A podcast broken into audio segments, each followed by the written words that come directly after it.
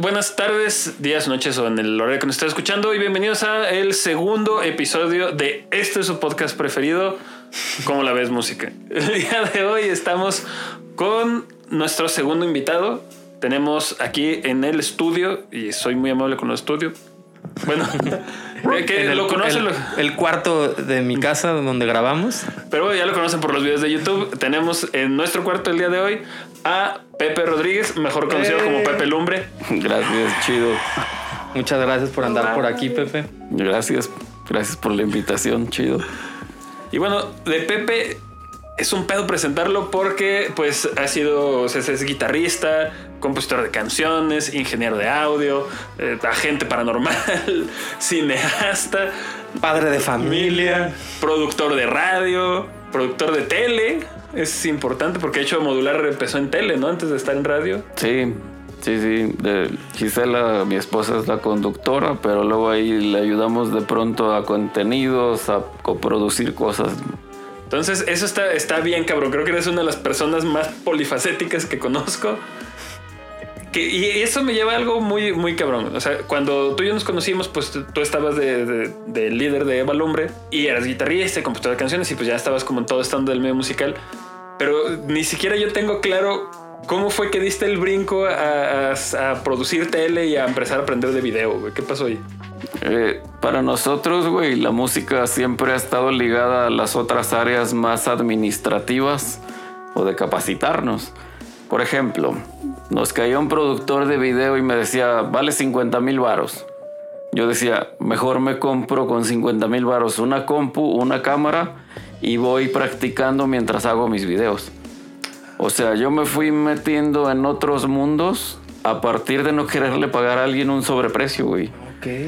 O sea, para Una mí. muy buena estrategia, de hecho. Sí, no, ahorita a la fecha que han salido las nuevas consolas que son multitrack, yo desde siempre, el único disco que grabé en estudio fue el primero de Balumbre, porque dije yo, güey, es un dineral. Entonces me compré una máquina muy potente y de track en track o aprendí a hacer secuencias con el Reason y eso, más que ya sabía hacer cosas de video y luego me empezó a gustar como la onda de animar o meter efectitos y así. Empecé con el Flash cuando todavía no lo compraba Adobe y luego ya entonces ahora me pasé al After Effects, ¿no? Me fui capacitando en edición de audio y video por las necesidades propias de la banda. Que, que, a ver, no, no es como hoy en día que todos traemos ya cámaras bien potentes en el, en el pantalón, así de que ah, todo el mundo trae en su celular ya una cámara chida que por lo menos te da HD. O sea, esto estamos hablando de como que será los 2000, ¿no? Porque yo entré a tocar con ustedes como en el 2006. Sí, pues es que sabes que, o sea, ni las redes sociales estaban tan avanzadas. Lo mejor que existía era el MySpace. Entonces para nosotros era levantarnos a agregar amigos, a platicar un ratito con ellos.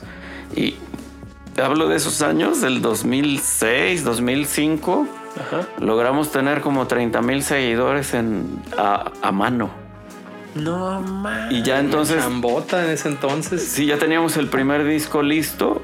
Estábamos ya trabajando el segundo, pero ya haciendo secuencias y todo en casa. Y la neta grabábamos hasta en la sala, ¿no? Fui comprando un micro y otro micro. O sea, fuimos generando todos esos procesos para meternos un mínimo a los estudios de grabación y pagar unas cuantas horas. Pero llegábamos súper preproducidos. ¿no? Que, hoy, hoy en día, no sé si ustedes son fans como de SMG Studios o esta, estas canales de YouTube en donde los estudios te cuentan sus experiencias. Hoy está muy normalizado ese rollo, ¿no? O sea, hoy en día es muy común que tú te armes tu estudio casero y a lo mejor ahí haces liras y bajos y en el estudio grabas voces y batacas, ¿no? Pero pues en ese tiempo, Sí.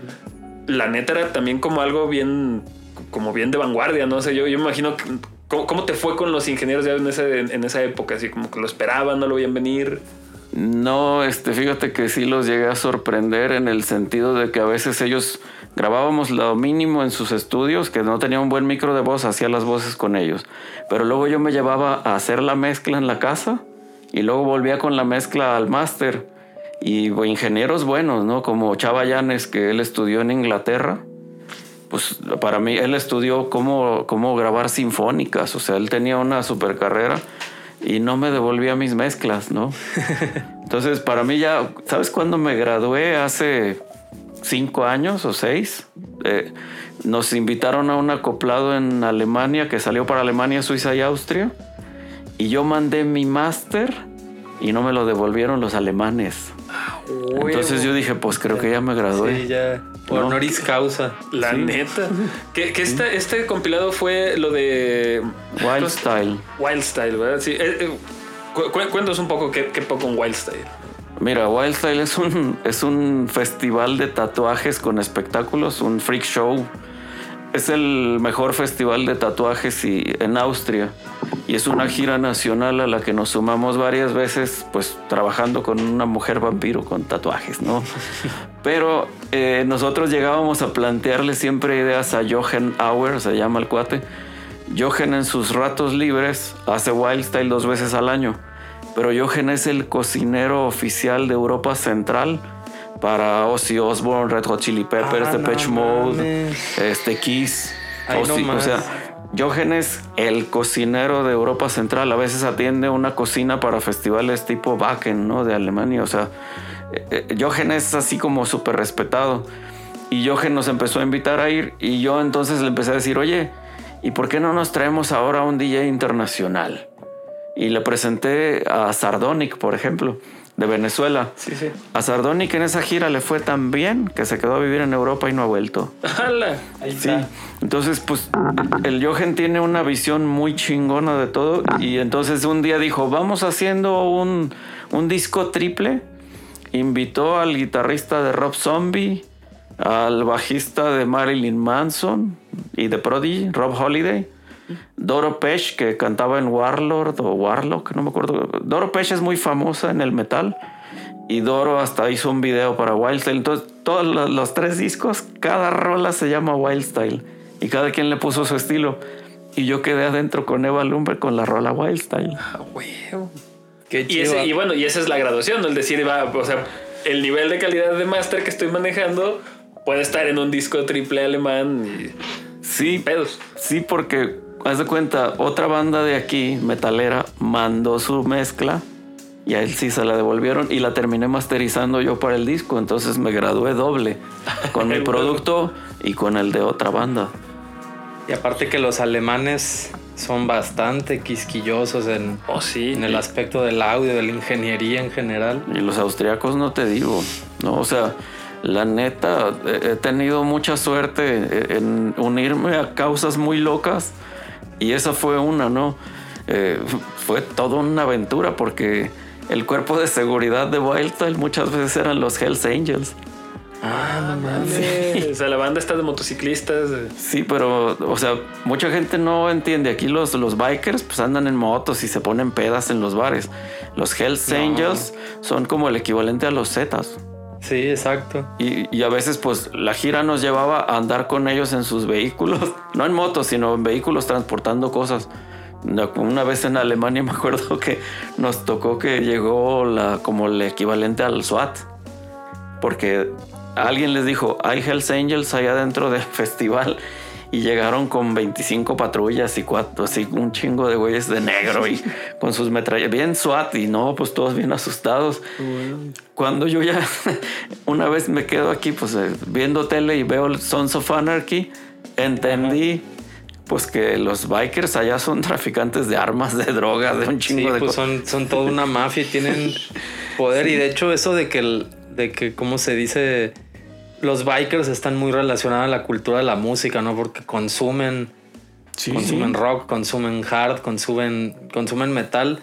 Y, y creo que ya se ha sabido que no han terminado cosas bien con ellos. Los Rolling Stones creo que fueron como de las primeras bandas que empezaron a agarrar de que vamos, pues que, que esta pandilla nos cuide. Y creo que algo se salió de control por ahí de los finales de los 60 y estos güeyes mataron gente. O sea, porque. mataron a un negro en el concierto de Altamont. Ajá. Y se fregaron a un negro, lo asesinaron a golpes los Hells Angels. Es que ellos... Fueron aparte- los mismos, ¿no? Sí, sí. Eh, o sea, se llaman capítulos. El, el capítulo de Estados Unidos de Hells Angels los encargaron, se encargaron de la seguridad del concierto de Altamont. Y sí, o sea, son perros feroces. Acá en Wildstyle, pues también yo los veía y decía, la neta, tú los tratas así, son hiper respetuosos. Tuvimos hasta la suerte de que terminamos yendo a su club y nos dejaron entrar andábamos con el general, porque luego traen grados de Ah, como ¿como del militares, presidente, este, así, traen Oye, el pero todos, sargento. pero sí, sí es el cliché este de Sí. sus motos con chamarras de piel y Sí. estoperoles y mezclilla. y sus escudos y sus insignias, pero ¿sabes qué es lo loco? O sea, yo se los digo aquí a la gente que no comprende lo que son los bikers de allá, o sea, ese tipo de bikers es como si aquí anduviera un Z y trajeran el chaleco, soy Z. Sí, O sea- y mi cargo, ¿no? Sí, o sea, eso no lo vas a ver aquí en la delincuencia, No, para nada. pero allá les vale madre. De hecho, algunos me dijeron, estamos vetados, güey, de entrar a Estados Unidos a las convenciones anuales, porque traemos orden de aprehensión de Interpol. No. Así, güey. Yo me enteré, te digo, fuimos muchas veces de gira y me la llevaba chidísimo con el presidente del- del- de Suiza. Era de que nos poníamos unas pedas con ron, porque yo le dije un día que me gustaba el ron Zacapa y él me puso a mí Zapata. Me decía, vente Zapata y me llevaba rones de Jamaica y de diferentes partes del mundo y nos poníamos unas pedas y platicábamos, pero yo todavía en ese tiempo no sabía hasta No que te te había digo. caído el 20. Sí, no, ya cuando vi Sons of Anarchy, dije, no mames, en- con razón llegaron los SWATs. y desde esa vez ya se- la seguridad se volvió seguridad normal, ¿no? Ya guardias normales, porque Wild Style es un super show chidísimo. Ahorita pues con la pandemia se ha estado cayendo, ¿no?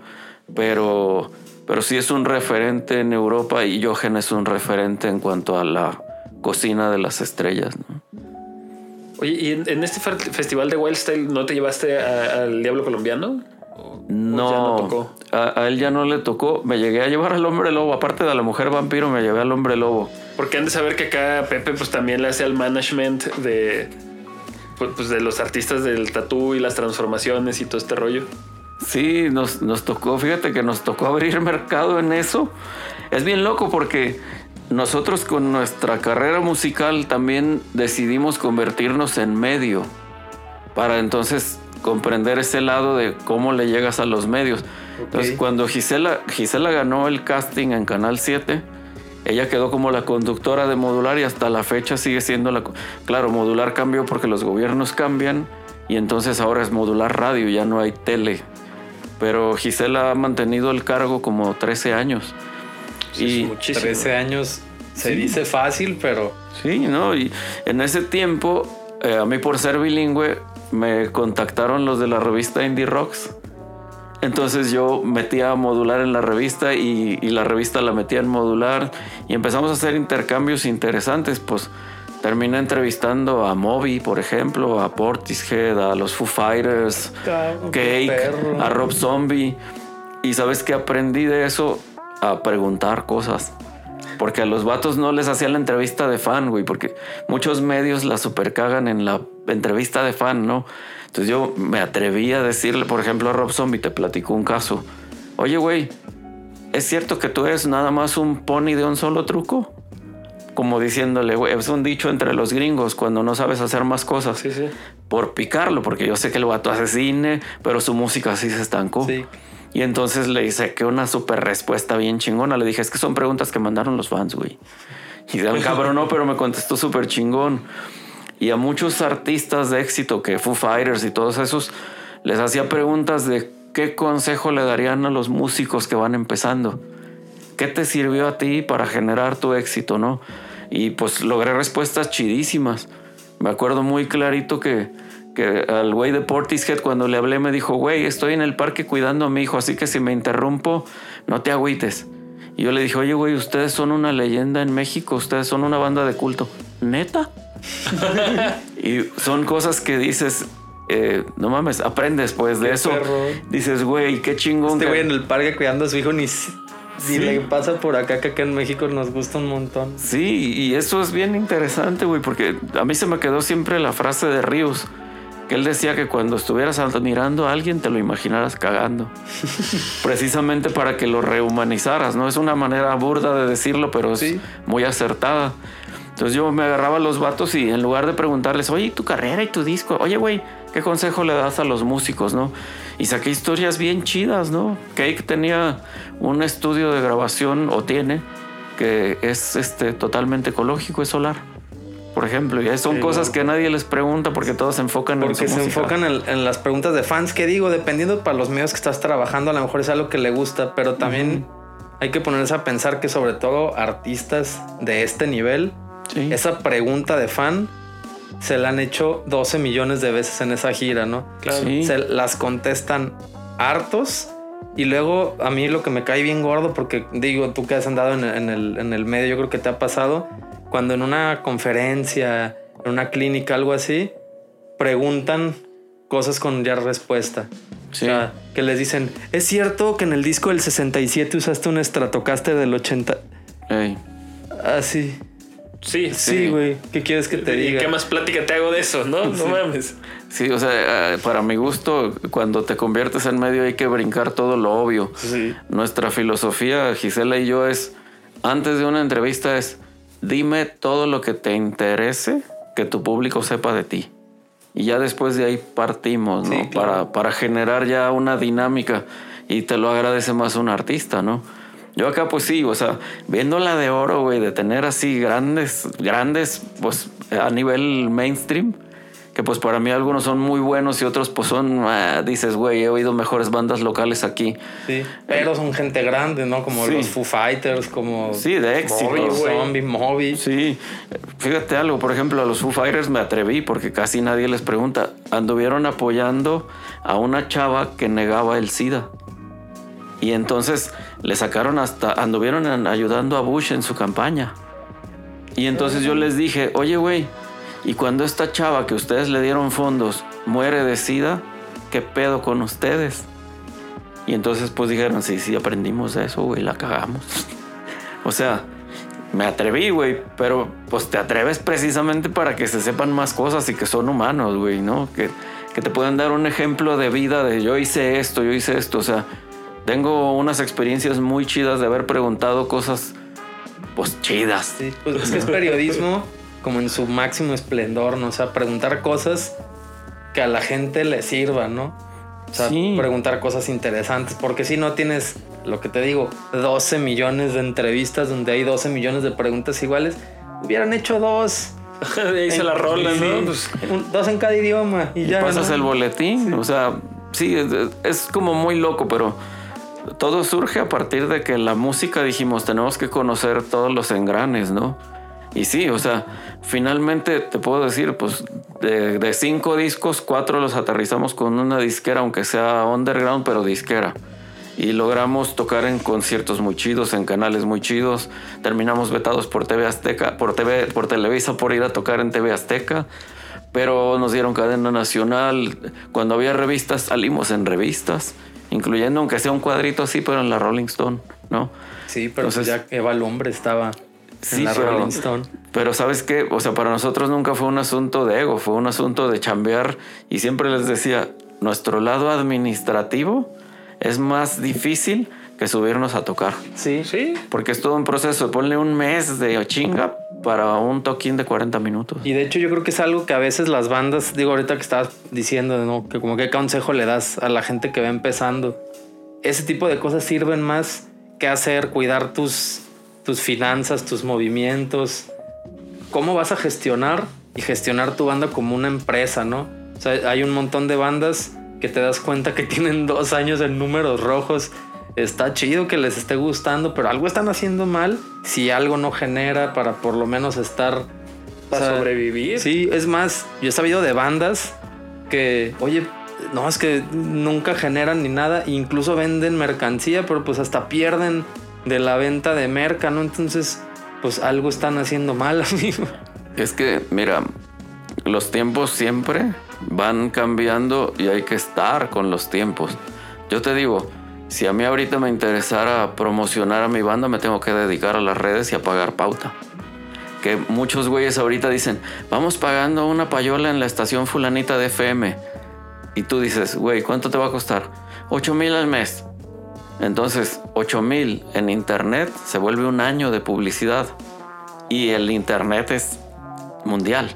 Y hay gente que dice, por el bluff de que me están tocando en mi ciudad en FM, güey, si no has entendido el poder de los nuevos medios de comunicación, No estás pues jodido. ¿para qué? No, o sea, mejor ponte a trabajar en un Oxxo Sí, embolsando de cajero. Y en tus tiempos libres te juntas con tus amigos y haces Sí, música y te va a ser más redituable y vas a tener más lana para comprar mejores instrumentos, para pagar las salas de ensayo o lo que sea que te genere eso.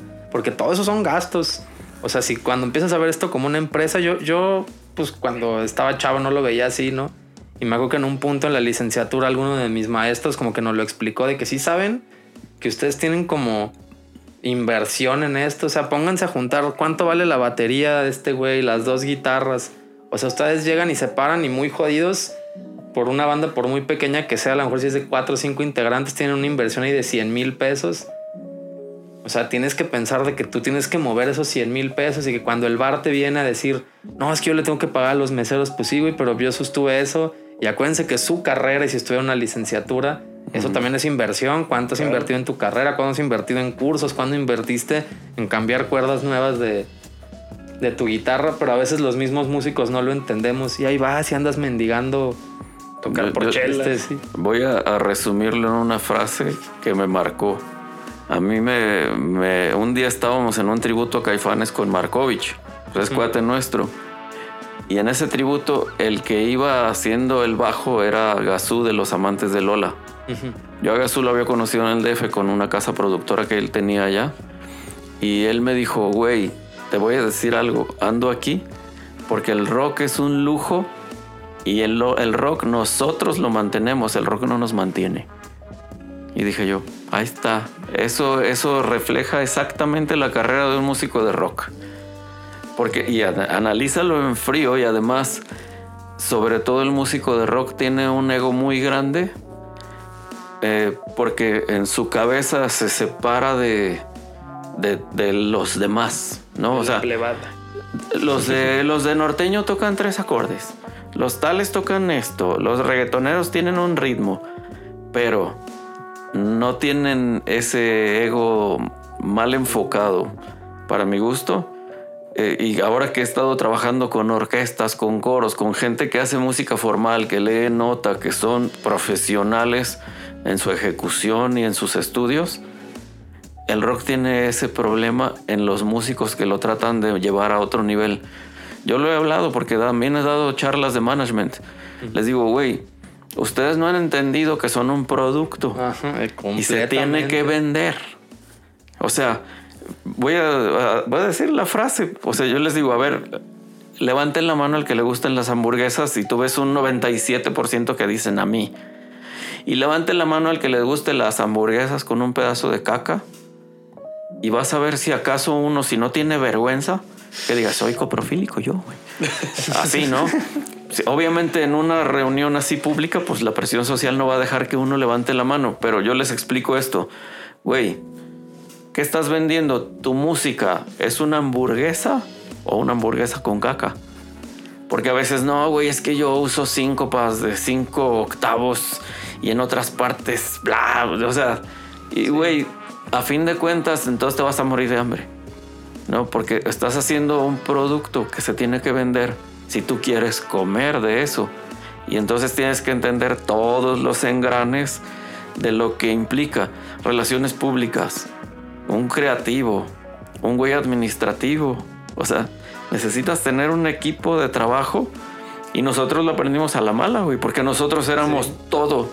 Y las relaciones públicas que logramos, güey, finalmente cuando nos ofrecen manejar a esta chava, ya teníamos contactos, medios, todo. Y entonces mejor dimos el brinco a la tele y a dedicarnos al management. Y dejamos un poco parada la banda, pero agarrando contactos más grandes, entonces, oye, güey, ahí te va mi música. Oye, así terminamos en un acoplado en Europa.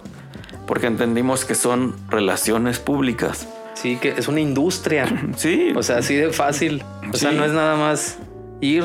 O sea, creo que muchos músicos cuando somos estudiantes o cuando estamos así, pues que empiezas a, a pensar, yo quiero ser músico, como que te imaginas en tu casa tocando y que en un momento ya vas a estar en un estadio, ¿no?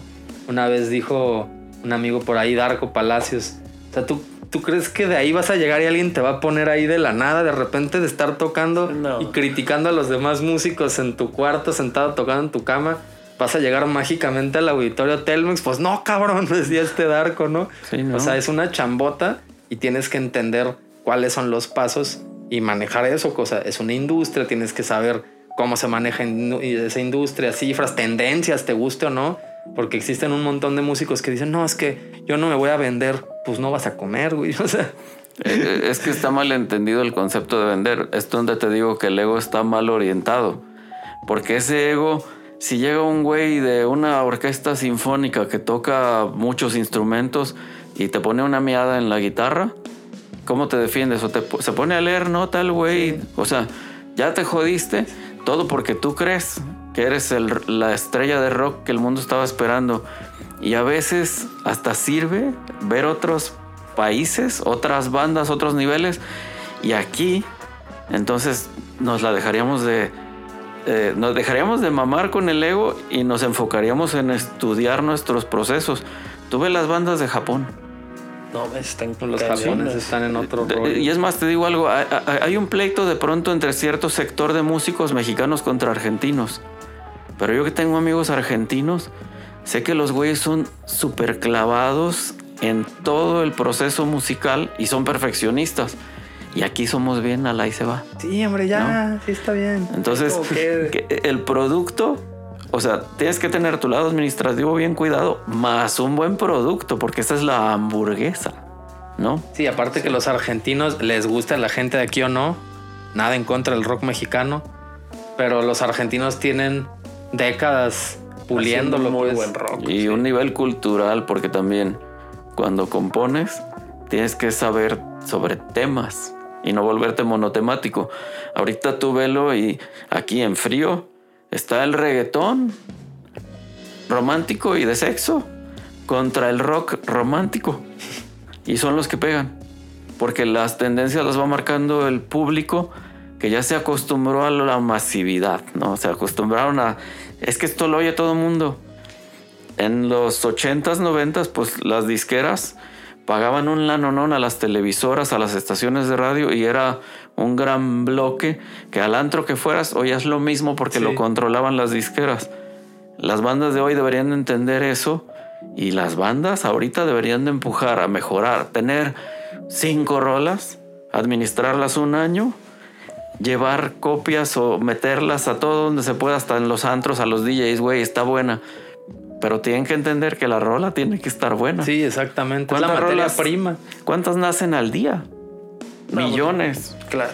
O sea, hasta cualquier güey que esté en su casa con una grabadora, ahora que ya es más simple los procesos de grabar, de pronto ese güey ya se vuelve viral y ya se chingó a todos que duraron, no sé, siete años estudiando, ¿no? O sea, es maña, e- inteligencia y estar como cachando todo lo que esté saliendo. Aparte, últimamente hemos estado conviviendo con, contigo, Pepe, ahora que, que este Balú estuvo viendo pues, que presentaron una orquesta su obra ahí en el Centro Cultural Constitución y, y me impresionó ver que Pepe siempre trae como este chip, ¿no? Y ahorita hace rato que venías llegando, que estábamos con la plática, como que ya traes este rollo de, de ver de dónde sale algo, ¿no? O sea, tu, tu ardillita de tu proceso creativo ya está todo el tiempo, ya, ya estás viendo, oye, y si esto y esto, y de lo del documental, un documental que estabas hablando hace rato que a lo mejor en algún punto este, lo ven por ahí, ¿no? Esto, y estaba, estaba viendo a Pepe y dije, mames, Pepe está pensando en todo, a mí no se me hubiera ocurrido eso, y precisamente es lo que es, es la experiencia de, de involucrarte en, en La- todos los procesos, ¿no? La necesidad es la madre de la invención. Claro. Pues Frank Zappa, ¿cómo se llamaba su banda? Sí, The sí, Mothers sí, of Invention. A, a mí me sirve mucho haber crecido en una época y la transición de los vinilos, los cassettes, los CDs a lo digital y no dormirme, ¿no? Gente de mi edad, yo tengo 52 años, gente de mi edad, güey, se quedaron, los más modernos se quedaron en Nirvana. Stone Temple Uy, Pilots. no. Tú vas a una peda y sus playlists son los de los noventas. No, y a veces yo por joderlos, mira, güey, chécate esta banda, Nothing More, nueva. Y, yo- y se enchinan, cabrón, así de, "Ah, no, no, no, ¿qué son esas porquerías? Cuando te cierras, ya valiste madre. Y las tecnologías, todo sigue avanzando y, y está diseñado para vender. Y, en lo social también está diseñado para dominar, ¿no? Que eso es otra parte que siempre traigo la geopolítica bien analizada para, para buscarme otros métodos de supervivencia. O sea, nuestra carrera musical se transformó en una carrera comercial en donde dijimos, ok, esto que compré para grabar a mi banda, ahora lo voy a hacer para grabar otras bandas. Entonces emprendimos negocios como el estudio móvil portátil de audio y video. ¿No? Ahorita pues yo llego a un lugar con mis cámaras, mis aparatos, mis micrófonos y te grabo un videoclip sencillo si no tienes presupuesto, pero te lo grabo en multitrack. Y eso me ha seguido manteniendo y dando trabajo. Me capacité en todo eso por mi banda, pero les buscas otras utilidad- utilidades, ¿no? Dices, ah, esto me sirve para esto, voy a hacer esto. Y pues no te digo, o sea, yo parezco loco, yo se lo digo a Gisela, güey. He vivido muchas vidas en mi vida. Y esto, pues, desde la secundaria era alfabetizador.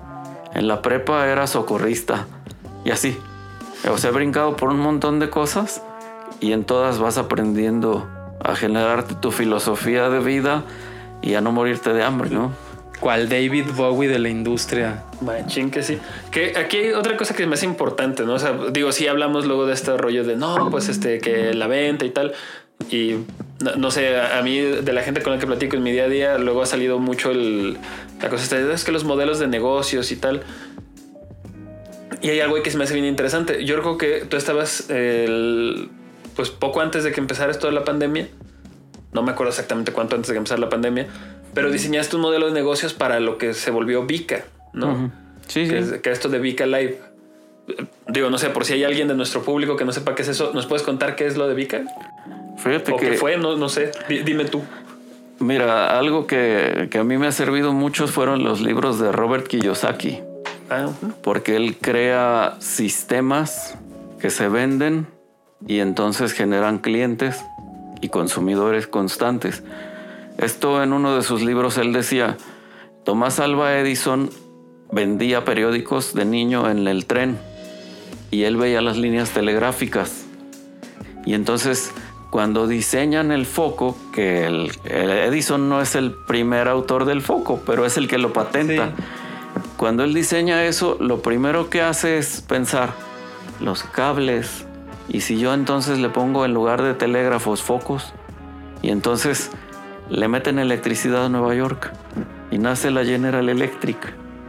Ese ejemplo, con ese te explico cómo funciona mi cabeza en el sentido de cuando yo veo algo. Llegamos un día a Vika a ser entrevistados por la banda porque teníamos un toquín. Y entonces vimos que Vika era todo un bar con escenario, barras, refrigeradores, cabina de audio para radio, consola para los live sessions. Y el cuate lo usaba como su bar personal en donde ocasionalmente entrevistaba a alguien y los ponían a tocar. Y entonces Gisela y yo nos volteamos a ver porque pues tenemos 25 años de casados ya.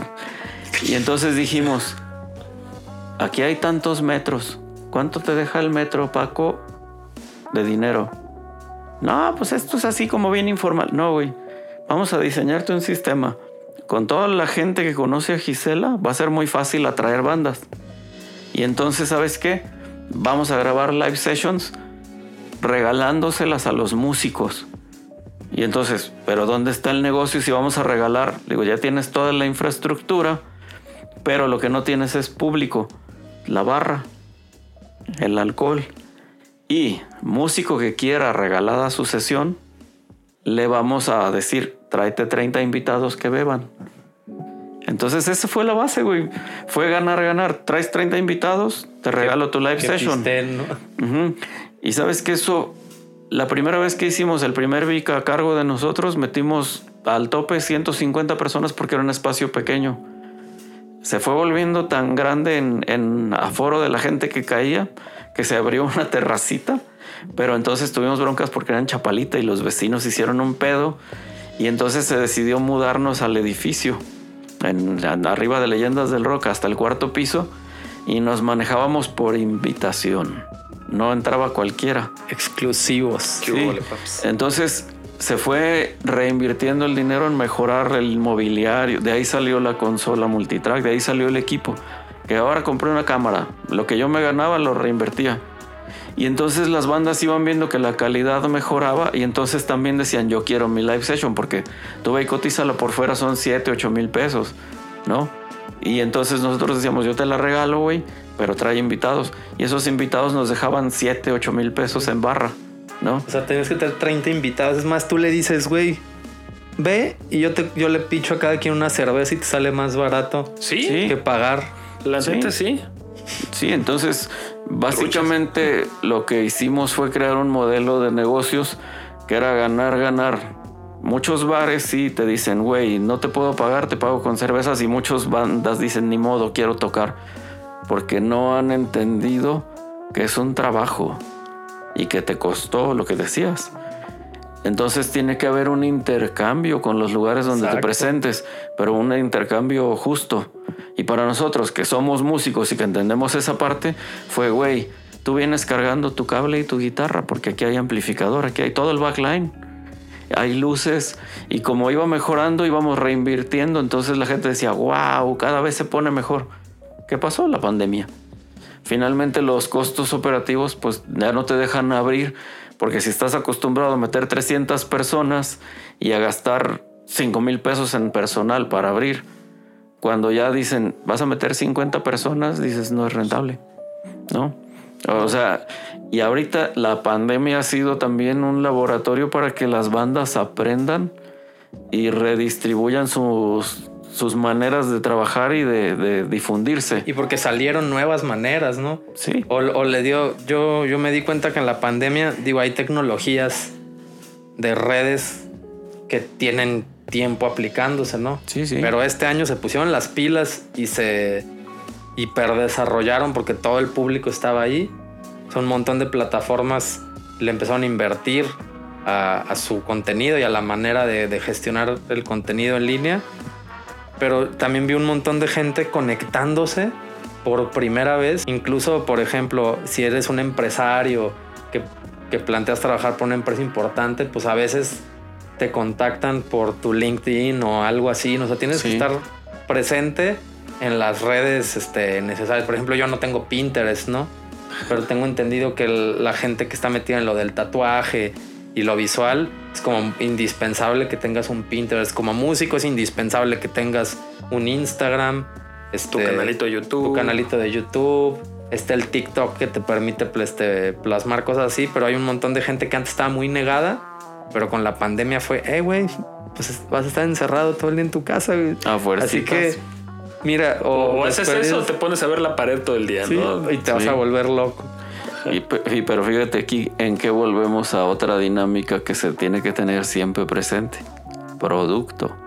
Ok, me voy a encerrar porque es a huevo, pero me voy a encerrar a producir mi super disco conceptual. Y entonces reduces tu nicho de mercado. O sea, son muchos procesos que involucran a que quieres comer. Y entonces hay cosas que yo vengo vigilando desde años atrás. Para mí por eso dije yo, tengo que comprar equipo de grabación. Porque sabes, yo que pensaba, no pensaba en la pandemia, no estaba en mi mente, pero pensaba en Netflix. Y decía, Netflix viene. Cuando Netflix llegó, Netflix acaba de matar a Blockbuster. Netflix acaba de venderle a Televisa y Televisa no lo quiso. Televisa se está muriendo y saca Blim. Bla. Entonces dices, Netflix, kill the radio stars. Y ya está como... sí, a todos. Entonces yo empecé a comprar equipo de grabación. Eh, Mi hija estudió cine. Le pagué su carrera como pude, porque es una carrera cara. Sí, vaya. Le compré equipo caro, le sigo comprando equipo. Es carísimo ser cineasta aparte. Sí, pero ¿sabes qué es lo chingón? Que hay un nicho ahorita. Sí, muy fuerte. Toda la pandemia he tenido trabajo, ¿no? Y te puedo decir hasta bandas que no tenían considerado ni siquiera un videoclip. Yo ahorita estoy en la capacidad de que llego a su salón de ensayo, los grabo en multitrack, hacemos luego el playback sobre la rola que acabamos de grabar y los filmo a dos cámaras en su ensayo y ya les queda muy decente y a un precio accesible. Eh, raza de Barabara. No. Sí. Es un las- Ah. Llévele, llévele. Sí, no, pero, pero, o sea, finalmente porque las bandas dicen, güey, no tengo nada que hacer, no puedo salir a tocar, pero necesito que me vean. Ok, entonces ya cuando tienes el producto, ahora, ¿cómo lo vas a acomodar y en dónde? Y a qué gente le quieres llegar, etcétera, ¿no? Básicamente para mí siempre ha sido ir adelante de eso. Y porque siempre andas, como dices tú, Netflix y ahora y lo que siga, ¿no? Que Netflix ahorita es el rey y las redes y YouTube. O sea, de hecho, por ejemplo, yo tengo cinco años, yo creo, por lo menos, que ni siquiera pago cable. Pues y no. ¿Qué es- no lo necesito. ¿Para qué? Veo Netflix y cuando no veo Netflix, series, algo.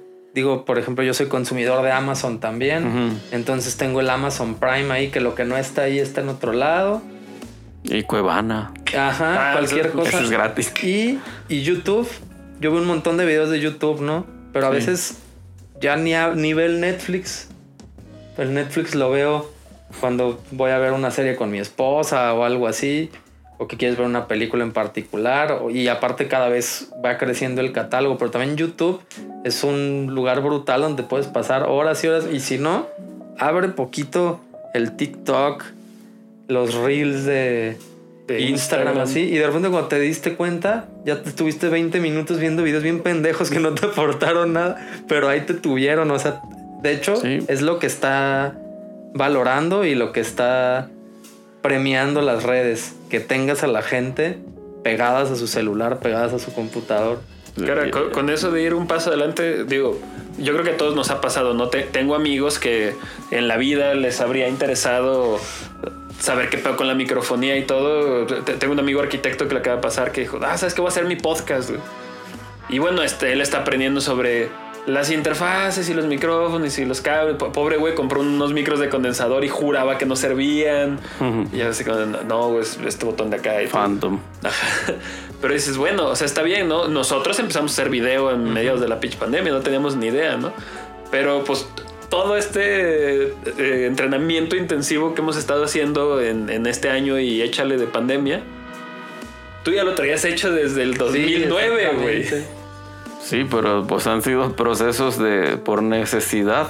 Sí, sí, eso que es entonces el, el chip te lo va cambiando, empezar a entender lo que es la cultura financiera, que es algo que nos falta en México. Se debería Sí. de instituir. Yo, yo a nivel a nivel cultura en Zapopan he propuesto, no te imaginas, una gran cantidad de proyectos diseñados para que el artista se vuelva industria, ¿no? O sea, eh, la ley de cine, la de la comisión fílmica que están sacando, el nido de esa ley salió de mi cabeza y lo presenté en Zapopan. La persona ganó una diputación y ahora que es diputado, afortunadamente presentó esa ley, ¿no? Y es una ley que está impulsando a que en el cine se conglomeren apoyos a guionistas, que son los escritores, a músicos, que son los compositores, a actores, o sea, el cine como recurso industrial en muchos países ha sacado de la pobreza a los países, como Hollywood es el caso. Aquí cuando la Segunda Guerra, el cine de oro que le decían en México es porque muchos gringos se vinieron a trabajar acá. Sí, exacto. Y ve las películas, las películas mexicanas de esos tiempos, el sonido es perfecto para sus tiempos. Perfecto, porque entonces veías en los créditos que había mucho gringo metido en el cine mexicano, Oh, porque los gringos andaban en la guerra. Sí, No, no, y- tenían la, la infraestructura en su país. Así es. Y acá, sí la tenían. Y se ha demostrado, o sea, el cine es una industria. Aquí el Producto Interno Bruto que genera el cine mexicano equivale como al 3%, casi equivale como a la pesca, ¿no? La onda es que la gente que está en los lugares de poder no ha entendido bien cómo funciona el cine. Cómo funciona el arte en general, ¿no? Sí, o sea, sí, creen pero- que es pura diversión y así. Sí, pero sabes que el, el mejor, el conglomerador es el cine. Sí. Porque ahí caben todos, caben estilistas, caben los que hacen vestuario, caben los maquillistas, los carpinteros, los electricistas, gente que hace efectos especiales. O sea, lo que no ha sucedido es que alguien le dé seriedad como industria, ¿no? Y pues salen películas medianas o de pastelazo, ¿no? Comedia romántica Sí. o Y ahí bodrios. tenemos a los grandes directores mexicanos, fotógrafos mexicanos que se largan de aquí Porque pues no es... Sí, nuestra fuga de capital intelectual. Así es, y en todo, ¿no? En Cuiden ciencias. el pinche capital intelectual. No tenemos el otro que no descuidas ese. No, pero igual, esperemos que se empiecen a regular todos los apoyos, ¿no? O sea, aquí también hay que aprender, ahora sí que no le digo yo supervivencia, pero defensa personal, ¿no? Porque, eh, por ejemplo, la internet está retacada de contenidos basura. Como dice el meme, ¿no? Yo me quejaba de Televisa y ahora que veo el internet veo que no era culpa de Televisa, sino del público consumidor que pide. Y para mí la defensa personal es generar canales de comunicación que sí te digan algo que te haga circular el oxígeno en el cerebro y entonces digas, güey, la estoy cagando en escuchar reggaetón, ¿no? Porque no me lleva a ningún lado ni culturalmente ni, ni nada. Termino casado con una vieja que embaracé por accidente y ya.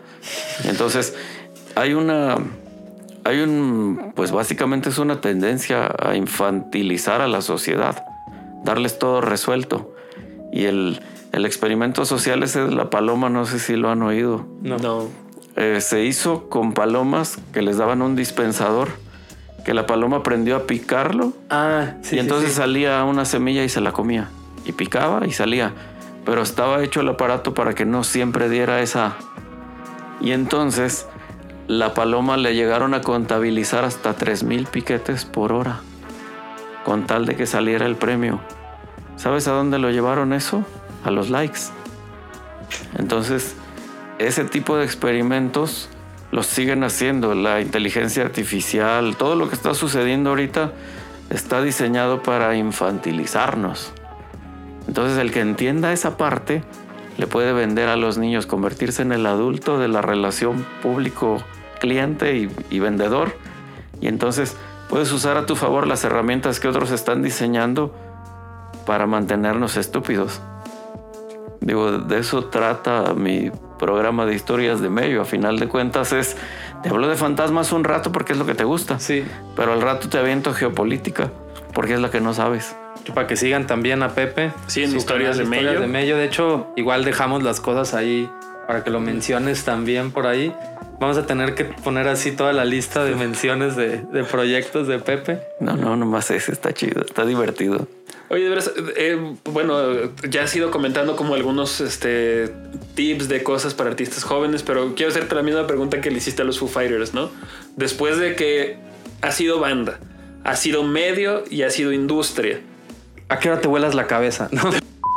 ¿qué le dirías a, un- a una banda que, que está empezando, que, que a lo mejor, no sé, se- será el caso de, no sé, unos chavos que están ahorita en Fermata o en cualquier otra institución educativa de música, tienen su primer banda, ya tocan chido y no tienen ni idea de qué hacer para, pa- para armarla? Para ganar y para dejar de recibir chelas. Ajá. Bueno, ¿qué les diría? La clave es producto. Fíjate bien, ahorita una banda en formación o nueva es como si tuvieras el pan de hamburguesas acá, la carne acá, todo separado. ¿Qué tienes que hacer? Conjuntar tu primer producto y darle un empaque chingón y distribución inteligente. O sea, no hagas 10 rolas por hacerlas. Hay bandas que pegaron con una y de esas siguen viviendo 30 o 40 años después. No, ahí está el güey de Gangnam Style. Que el güey, sí, la neta, o sea, el vato sí tiene un equipo muy cabrón. Y aquí a México nos llegó esa rola, porque si tú oyes sus producciones, mis respetos.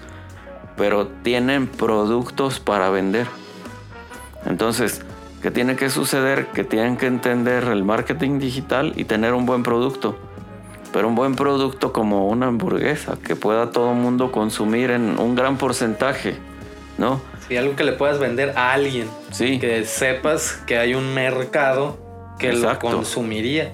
No Exacto. que saques algo que a ti te gustaría tener, no que creo que es un error Claro. en el marketing. Algo que a alguien le gustaría tener.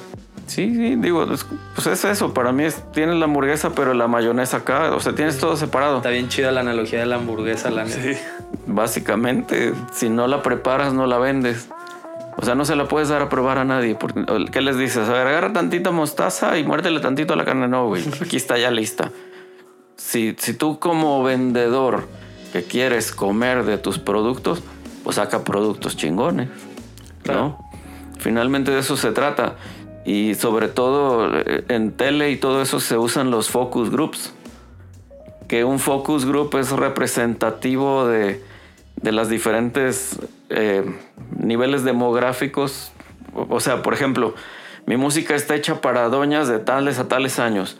Entonces tengo que agarrar un grupo representativo de doñas de tales a tales años y que sea lo más amplio y obtener respuestas. A ver, escucha esta rola, señora. Y de esa respuesta, entonces sacar tus números y decir, güey, le gustó a 3 de 7, entonces algo está mal.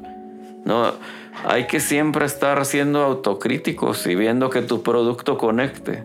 ¿No? Si tu finalidad es comer de eso, si tu finalidad la otra es de, no, güey, que yo soy el filósofo del rock and roll, pues chingate, si eso es lo que quieres, vas a tener tres clientes, pero, pero sí, también, si le sabes vender chido a un cliente de eso, si ese cliente es millonario, ya chingaste. Pero normalmente la música la vendemos para pobres.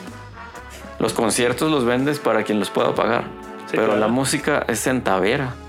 Entonces, oriéntate en qué vendes y quién es tu cliente. ¿No? ¿Vendes para pobres? Y de hecho, ahorita las redes tienen estadísticas maravillosas que nos regalan. De hecho, esas estadísticas antes costaban, ahora te las dan y cuesta tener estadísticas más precisas. Pero el Instagram, si tienes más de 100 seguidores y tienes tu perfil como de empresa o de artista, algo así, le picas en estadísticas, te dice te siguen tantas personas, 70% son hombres. Por ejemplo, en nuestro caso de este canal, tenemos a muchos seguidores hombres. Entonces son 70% hombres entre 25 y 35 años y se conectan sobre todo y hay más actividad en la red social o por lo menos en Instagram, martes, miércoles, jueves, viernes y sábado y los domingos y los lunes casi no, ¿no?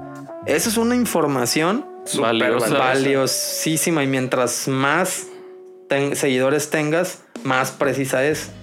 por ejemplo, ah, no, dale, dale. Ah, y por ejemplo, de que tú agarras y dices, no, pues voy a hacer pura música para señores de, de 50 años y pero tu público y la gente que medio te sigue y que ya demostró un, un interés. Pues, un interés es entre 25 y 35 y no les haces caso. Claro, pues, pues al carajo, o sea, nadie te va a consumir nada y tienes que saber, o sea, que, haya alguien que te lo va a, a, comprar, pero existe este ego que decía este Pepe, ¿no? No, no, no, yo hice esto y... Y, Juanse todos, ¿no? Sí, y, todos los grandes en algún punto si vieron por su público. O sea, ya sea Kurt Cobain, ya sea los Rolling Stones, ya sea este Kiss, quien tú quieras. ¿Tú crees que llegaron ahí haciendo lo que querían y de huevos? Y a lo mejor en algún punto fue así, pero en algún pedazo de su carrera dijeron, a ver, hay que enfocarnos y por eso están allá arriba. O sea, así como que de suerte también no llegaron. Mira, eh, uno de los ejemplos más locos del rock es Kiss porque aquí se subió a la ola disco con la de I Was Made for Loving You. Tú oyes sus, sus producciones anteriores y es rock. Y en esas se meten a la disco porque estaba de moda. Exacto. Y despegan. Y los criticaron un montón y vendieron un chingo. Sí, digo, ahora vea Metallica. bueno, Metallica ha hecho unas cosas garrafales como el load y el reload y todo eso. O sea, todavía está el álbum negro y vamos bien. Y agarraron, multiplicaron su público muy cabrón porque le bajaron tres rayitas al, metal maníaco así, ¿no? Pero ya ahorita, bueno, ya estamos viendo que están reviviendo el álbum negro con otras características mercadológicas, ¿no? Y yo he visto muy buenas opiniones al respecto del disco, porque pues se están dando como una refrescada en arreglos, en producción y bla, bla, bla. Yo no, no he oído nada y me vería muy estúpido de atacarlos, porque sé que ellos están buscando asegurar su vejez. ¿no? Sí, algo que todos haríamos. La, hay que ser hipócritas. Y, si usted no lo está pensando, la anda cagando, compa. Piénselo. El pedo es que también el público actualmente ha bajado su nivel cultural. Tú fíjate, de los ochentas fue muy dedicado al amor y pocos productos especializados subieron pero lograron una base de público oculto que además fue transmitiendo, ¿no? Verbalmente, así, güey, tienes que oír a Pink Floyd, porque Pink Floyd en los 80 es cuando tiene su pico, ¿no? o tienes que oír a Radiohead en los noventas o las líricas de Kurt Cobain existencialistas y demás, o sea, llegamos a un entorno donde había la suficiente cultura como para entender las letras, ¿no? O, lo que había detrás de cada banda. Ahorita es ya puro chuparle el culo a alguien. no, sé. Que, no está nada mal, pero. Por pedo, ¿no? Sí, pero no. Pero, no, no, no puedes tener un género que gira alrededor de eso. De hecho, yo siempre lo he dicho: hay música para todos, hay música para divertirte, hay música para enaltecerte espiritualmente, hay música para ponerte, o sea, sí hay como para todo. El problema es que ahorita el 98% de la música es culos, como dices tú. Y, y, queda un 2% para, todo lo demás. Para lo demás, por ejemplo, yo, yo me he dado cuenta que un, una tangente ahí que te puedes encontrar de, de, de, público que pueda aceptar algo pues más formal o clásico, llamémoslo así, precisamente es el cine, es una de las magias del cine.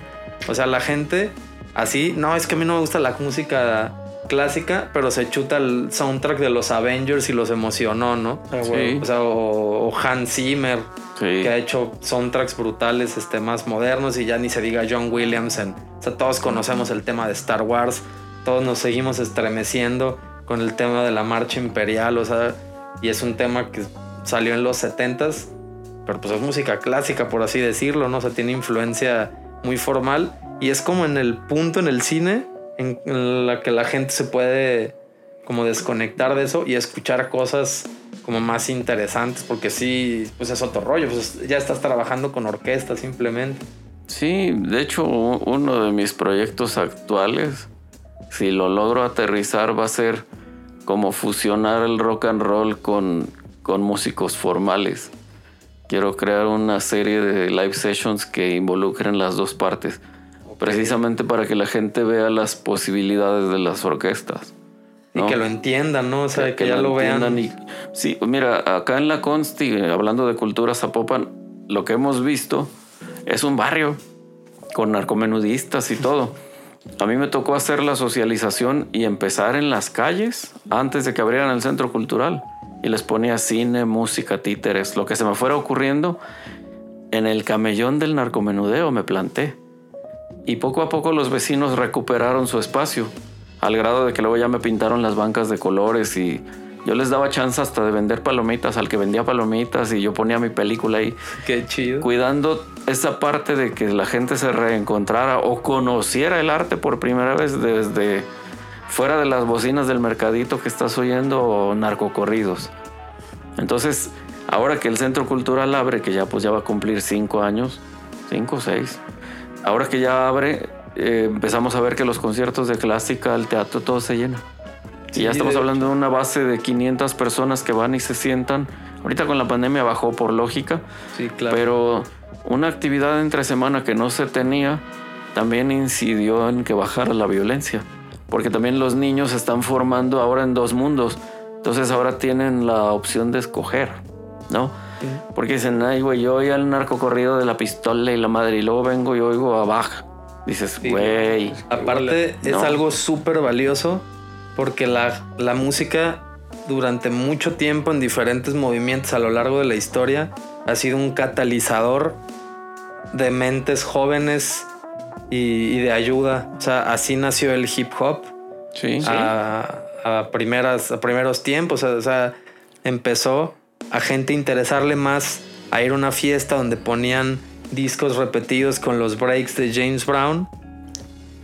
o sea, eso está más chido que andarme matando con la pandilla de, de, enfrente. Digo, esto en algún punto acabó también con el rap gangster y mataron a unos por ahí, ¿no? Pero porque era parte de su cultura, ¿no? O sea, de hecho, desafortunadamente, ay, qué feo eso sí, pero esa violencia se vive nada más. El arte, pues es un agente muy potente de eso, de transmitirla, porque transmites el mensaje de lo que está sucediendo. O sea, al final, este, esta onda de los gangsters, el narcocorrido aquí en México, ¿por qué funciona? Porque es la realidad de un montón de personas. Pero tú puedes cambiar su realidad y mostrarles otras cosas que son parte de nuestra raza humana, o sea, es lo que luego yo lo digo un montón de veces, yo creo que la gente ya me ha de alucinar, siempre digo que la música no es de nosotros los músicos y que el arte no es de los artistas, es de nosotros como seres humanos. Y creen que no, no, el cine es para gente que sabe de cine. No, no, la música es para los músicos. No, si, es, si, si así fuera nos morimos de hambre todos, así de fácil. Si, si esta industria dependiera, la industria de la música dependiera de nosotros los músicos, esto se hubiera ido al carajo hace muchísimo tiempo. Oh, sí. No nos dejen sus finanzas a los músicos, por cierto. Un chamán me dijo, luego me guardo esas frases y me las quedo para mi vida. El hombre es el único animal con problemas.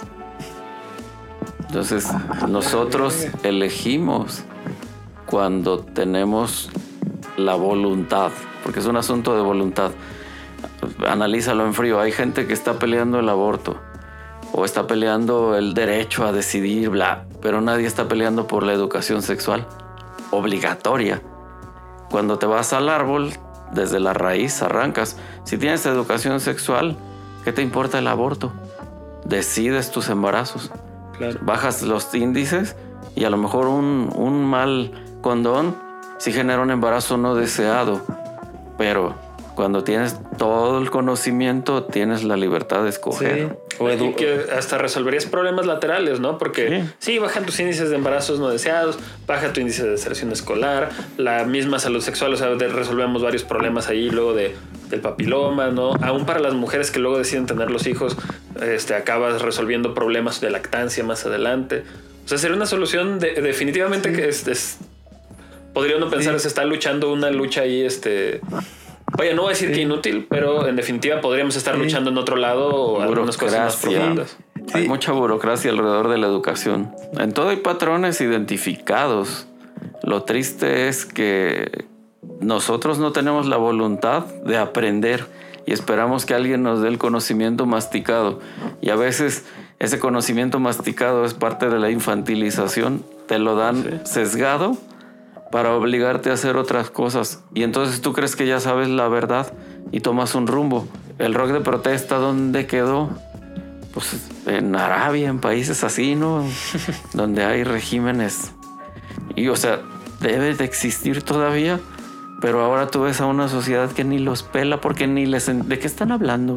¿Qué, qué- socialismo? ¿Qué es eso? ¿Sí me entiendes? O sea, hay cosas ya que... ni ponen atención a lo que están diciendo, Se ni perdido el importa. lenguaje. Tuve estalqueando. Es más, gente que habla español raro. ¿Me aperturas el coche, por favor? Dices, ¿aperturas? No, es me abres. ¿No? Y, y ves cosas mega estúpidas. Me estás estalqueando. ¿Qué es estalquear? Es el verbo stalk. Acosar, acechar. acechar. ¿no? O sea, parquéate, ¿no? Estacionate, vamos a la party. O sea, estamos tan involucrados en unos procesos sociales eh, colonizadores como imperialistas, pero lo vemos con una necesidad aspiracional, ¿no? Todos somos aspiracionales a que, ay, güey, es que yo quiero los Nike que trae eh, Jordan o quien, yo qué sé, güey, pero los quieres y juntas tu lana y vives para comprarte esos tenis y entonces no sacas a pasear a tu familia, no convives con tu esposa o con tu novia. Son procesos que están tan arraigados entre sí Sí, todo que la raza no los cacha. La raza no los ve porque la raza quiere diversión fácil y quieren llegar al sábado para fiestear. Punto. Mientras tenga para comer. Punto. Digo, y yo en lo personal no soy así. Por eso. Sí, pues, pero yo creo, digo, a lo mejor nos estamos metiendo ya en, en temas más delicados, ¿no? Este, pero, pero precisamente para eso está el arte. Yo espero, yo pues lo he visto en esta pandemia, más movimiento artístico como diferente. Tú bien lo dijiste que esta pandemia fue para tallerear, para experimentar, como para hacer diferentes cosas. Digo, simplemente yo tuve como un reencuentro con hacer cosas como con mi composición, cosas más internas, porque a todos nos vino a dar un break y nos pisó el freno de mano a huevo. Este, y salieron otras cosas, salieron cosas como este canal, donde estamos analizando música con, con Marcos Sí. bien chingón. Y tengo, tenemos, por ejemplo, ahorita siete meses analizando el danzón número 2 de Márquez, porque Órale. nos, nos parece interesante decirle a la gente del canal y, y, y- y eso. Señalarles cosas, ve, no está tan complicado lo que tú habías dicho de que la gente ya no quiere escuchar, pero como de rescatar y volverles a llevar el arte y que se den cuenta que, que es accesible, que, que se relacionen con ellos, pero me llevó a esto la pandemia. O sea, yo creo que porque, porque también Marcos andaba en ese proceso. Yo creo también por eso estabas analizando a Márquez. No sé si fue la misma pandemia lo que te llevó a eso. A... Sí, pues tenía el tiempo, ¿no? Tenía el tiempo que no, que no tenía antes, que tenía que estar corriendo Uh, a ver, trabajo en esta escuela, pero saliendo voy y doy unas clases particulares en tal barrio, pero saliendo tengo que ir y tener un ensayo y saliendo tengo que ir y tocar.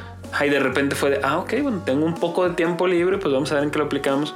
Y creo que es un esfuerzo muy parecido a lo que nos cuenta Pepe de la Consti, ¿no? De, Ajá, de, hecho, de democratizar el acceso a estos medios de arte que por razones bien diversas se, se han elitizado, ¿no? O sea, como esto de, ah, pues yo voy a ir y voy a poner un show de marionetas, ¿no?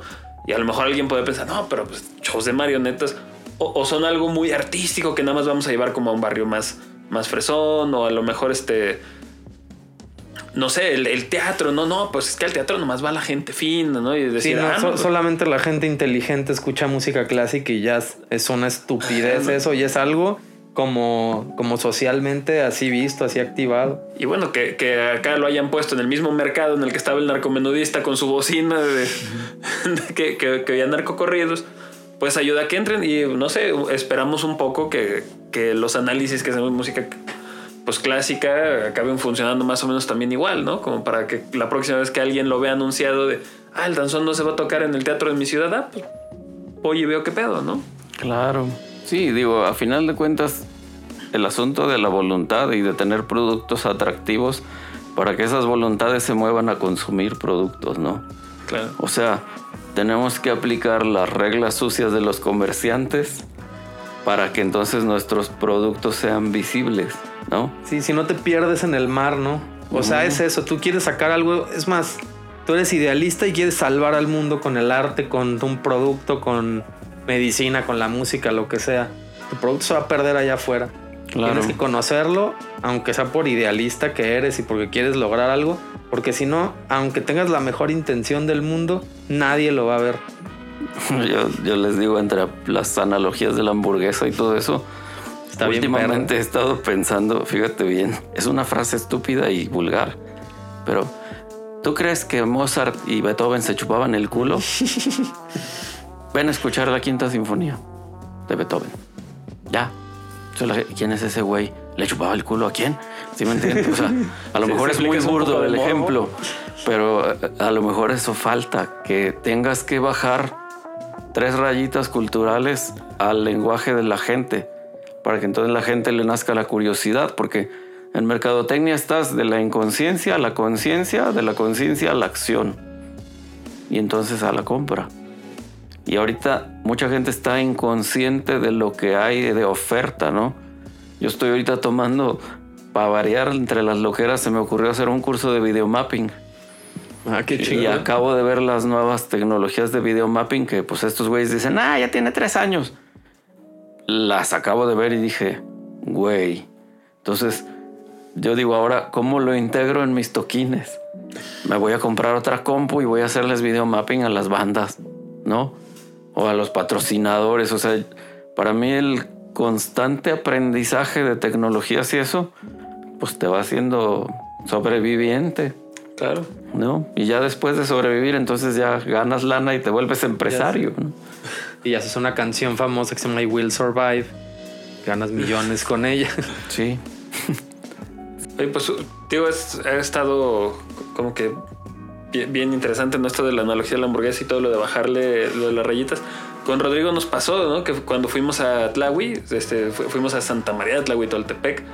Es un, un pueblo pequeño, perdido ahí en mitad de la sierra de Oaxaca. Y se nos hizo bien, bien cañón. ¿Te, te acuerdas del morro que estaba este, jugando en el kiosco con su libro del solfeo de los solfeos? Sí.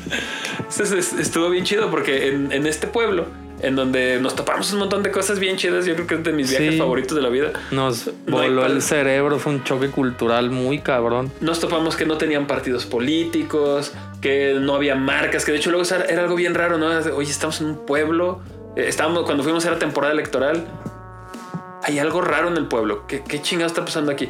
Pues, todos estos letreros que de Coca-Cola, consume Ciel, no sé qué, o sea, nada de eso en las tiendas, de- no había nada de toda esta basura electoral de vota por fulano, vota por mengano, así. Nada de eso existe. Cero, hasta nos hizo falta, ¿no? Era como de, ¿qué, qué es lo que, qué, qué de aquí es lo que se siente Estamos extraño, ¿no? acostumbrados al ruido. Mm.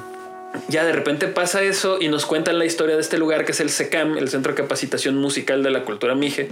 Mm. Y pues empieza como este, un poco como onda de lo de Esperanza Azteca, de que van a los barrios, a los instrumentos y todo. Y como muchas cosas de gobierno, ¿no? Cambian de gobierno este, y abandonan el proyecto. Después ocurre como un, un periodo ahí de, de revuelta medio raro en donde sacan a, a los partidos y tal. Y ellos retoman este espacio, ¿no? Y les quieren enseñar música clásica a, a los mijes. Y los primeros intentos nos cuentan que fracasaron así horrorosamente. Dicen, traíamos profes de fuera que les enseñaran Mozart y Bach y Beethoven y todo esto. Y nomás no jalaban. Dice, ¿y qué pasó? Pues que ellos empiezan a hacer sus propios métodos de solfeo, ¿no? Ya no te voy a enseñar a solfear con esta cosa que, que hicieron en Europa en el siglo XV, que vete a saber qué pedo, ya te voy a enseñar a, a- a leer música, pero cantando las canciones que te cantaba tu mamá de chiquito, entonces tengo como un vínculo emocional y todo, y, y es eso, ¿no? Es un proceso como de tropicalización de la enseñanza musical, pero ¿qué pasa, no? Ahorita están celebrando sus casi creo que 40 años, porque cuando fuimos estaban en el 35 aniversario. Sí, algo así. Por ahí. Y fuimos hace como seis años. No me acuerdo, pero más de tres décadas ya iban, ¿no? Entonces, el año antepasado, justo un chavito egresado de SSCAM va este, al Liceo Mozarteano de Viena y toca el concierto para clarinete en la mayor de, de- de Mozart y gana el concurso, güey, ¿no? O sea, dices, ok, sí. A lo mejor tuvimos que cambiar la manera de enseñanza a algo que fuera menos alien, algo que fuera más cercano a ellos. Y yo te juro que en su momento hubo gente de cómo hacen eso, están estropeando la enseñanza musical. Pasan los años y que hubo, ahí están los alumnos yendo a Europa a Qué tocar música de Mozart por Porque aparte europeos. les enseñan a solfear por medio de juegos y de métodos pues, pedagógicos súper niños. Y con el folclore de su, de su, de De su, su estado región. ¿no? y de su región. Entonces aparte son súper apegados a la música regional y lo entienden como parte de su cultura, como parte de su crecimiento y le tienen una... De hecho, yo me llevé eso mucho de ese viaje. O sea, me di cuenta que yo siendo de, de Michoacán, yo estaba muy desconectado de mis raíces como del folclore de allá, ¿no? O sea, sí tenía idea, me había tocado ver el baile de los viejitos 20 mil veces en el que íbamos con la familia Pátzcuaro y ya, ya viene el pinche baile de los viejitos. Así lo veías, ¿no? Y me di cuenta de lo mal que estaba porque estos chavos se ponían a tocar a la gente del pueblo, la, es- o sea, su música tradicional y toda la gente estaba súper feliz y orgullosa de ella, ¿no? Claro. Y les podías dar una partitura de un arreglo para banda sinfónica de Schoenberg y lo tocaban a primera vista, ¿no? Wow. Y que, que luego también era Brutal. algo bien, bien cañón con lo que dices de, de lo de Schomberg. Eh, hablamos con, con Vladi, que era el director, bueno, Vladimir, que era el director de, de aquel tiempo. Vladi. Vladi, ojalá estés escuchando esto, Germán. Este. Y no- él nos contaba, él es jarocho, ¿no? Y se, y se casa con una tlahuitolte pequeña y se, se va a vivir para allá. Entonces llega y dice, güey, lo primero que yo vi de música ahí fueron unos conciertos para piano y trombón de Ligeti, ¿no? Y dices, güey, esa madre está tan vanguardista, a pesar de que ya tiene tantos años, ¿no? Pero esa madre es tan de vanguardia que aquí en Guadalajara no se programa, o sea, aquí jamás lo... El degollado no ha sonado esa madre, ¿no? Dices, y allá que es un pueblo chico, perdido en medio de la montaña, donde el español es la segunda o tercera lengua que aprendes, porque primero aprendes mije, luego algún otro, otra lengua que, que sea importante en la región y luego aprendes español. Y qué hubo que estos güeyes, o sea, traen, o sea, andan manejando esos niveles de repertorio, ¿no? Wow. Sí, estuvo, es- es- estuvo chido. Y todo empieza por eso, lo que dices, ¿no? O sea, a lo mejor lo que tenemos es que bajarnos de ese pedestal medio mamón de la música clásica y entrarle desde abajo y ¡pum! Ahí tienes un público creado, con una escuela creada, con una industria que funciona a nivel interno. Y porque aparte chido. alguien la puso en ese pedestal y no fuimos nosotros. Sí. O sea, y fue alguien que no, o sea, siempre pasa eso en la historia de la música. Algo empieza aquí abajo bien chido y en un momento se hace mainstream y alguien de la industria lo pone ahí. Alguien que no sabe cómo estuvo acá, que nada más quiso explotarlo en medio y ya de repente está allá arriba y no sabemos por qué estamos como experimento de changos, como dices tú.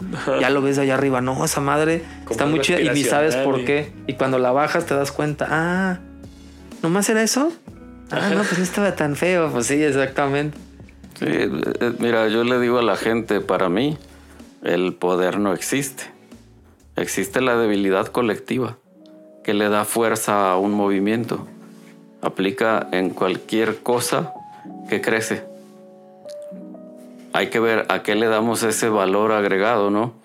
Si en algún momento pusimos súper en alto, a, yo que sé, al reggaetón, es nuestra debilidad, no es el poder del reggaetón finalmente pues todo se mueve por voluntad o se estanca por voluntad. ¿no? Finalmente tenemos eso, la voluntad. De nosotros depende que, que le demos movimiento a eso. Por eso movimientos como lo que está haciendo Pepe y que logró ahí en el... En Vika Live. Y lo que hizo ahí en la Consti. O sea, todo eso son cosas que, que aportan. Esperemos rescatar todo esto. Que este episodio sea muy valioso en algún momento. A lo mejor esto va a ser un parteaguas para otras cosas, no sé. Ojalá. Pero de hecho, pues en parte es algo que pretendemos con este canal. Invitar a gente interesante como tú, Pepe, a que aporte, a ver, pues a ver qué hacemos, a que mejore algo, no nada más ponernos y, a- y hablar acá enfrente de, de una cámara, hacer propuestas, hacer, hacer algo. Y digo, yo creo que contigo, Pepe, podríamos aventar muchísimo más tiempo. Tú eres de esos invitados, siempre lo decimos, pero que vas a tener que regresar de nuevo porque creo que no nos da abasto. Hace falta que regreses y nos hables a lo mejor más de, de, de tu experiencia en el cine, que nos hables más de la tele, que nos hables a lo mejor un poquito más de los inicios de Balumbre, cómo llegaste a eso, pero nos estamos quedando fuera de tiempo. Sí, Más o menos ya llevamos un ratote. un ratote, pero antes de que, de que cerremos, pues redes, cosas que tengas por ahí. Fíjate y si que- no tienes este, o no te acuerdas, nos dices y lo No, ponemos no. allá abajo. Mira, tengo los, los espacios diseñados para cada una de las cosas que hago. Pero en realidad volvemos al asunto del ego. Yo con Eva Lumbre hago una canción cuando la quiero hacer y no tengo ninguna mira más que "Ah, quiero hacer una canción. O sea, vivimos el proceso sí de tocar en lugares muy cabrones, masivos y cosas chingonas. Ese Lumbre, donde lo busquen ese Lumbre. Si ustedes le dan Eva Lumbre, pues nos va a salir en YouTube, en Facebook, bla. En SoundCloud pueden checar las rolas. En lo personal, pues yo tengo ahorita como el alucín de mi- mis Instagram esas madres son Pepe Rodríguez, pero lo que publico son fotos de lo que ando haciendo, que grabando a tal grupo, bla. Pero historias de Mello Ajá. es un proyecto en donde sí estamos muy metidos porque le estamos generando una variante que se llama historias de terror. Ah, ok. Y ahí los músicos de terror nos cuentan, digo, los músicos de rock nos cuentan una historia paranormal y eso nos da el pretexto para poner su música.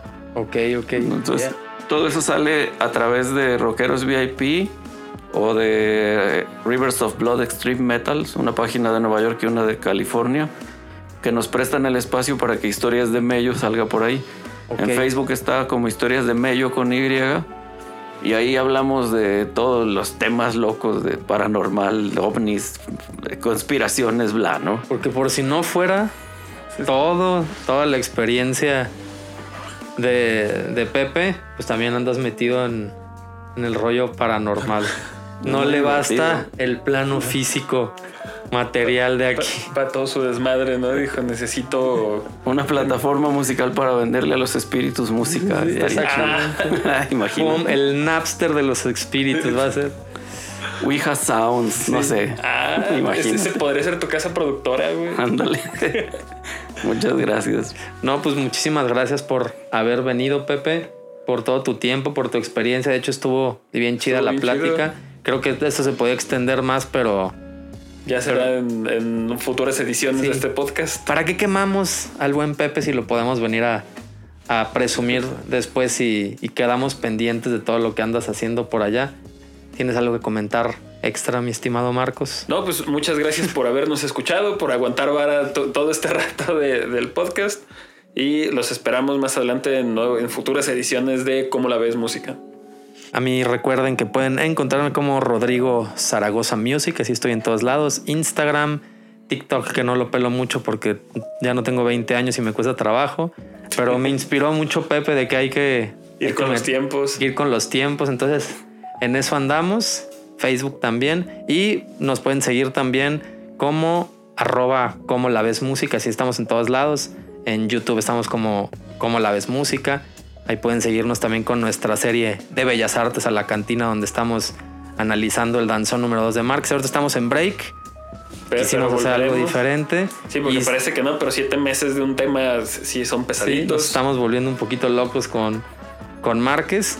Y este, a lo mejor si esto ya lo escuchan en el futuro, ya está lo demás del episodio de Bellas Artes a la cantina. Entonces, pues no se quejen, ¿no?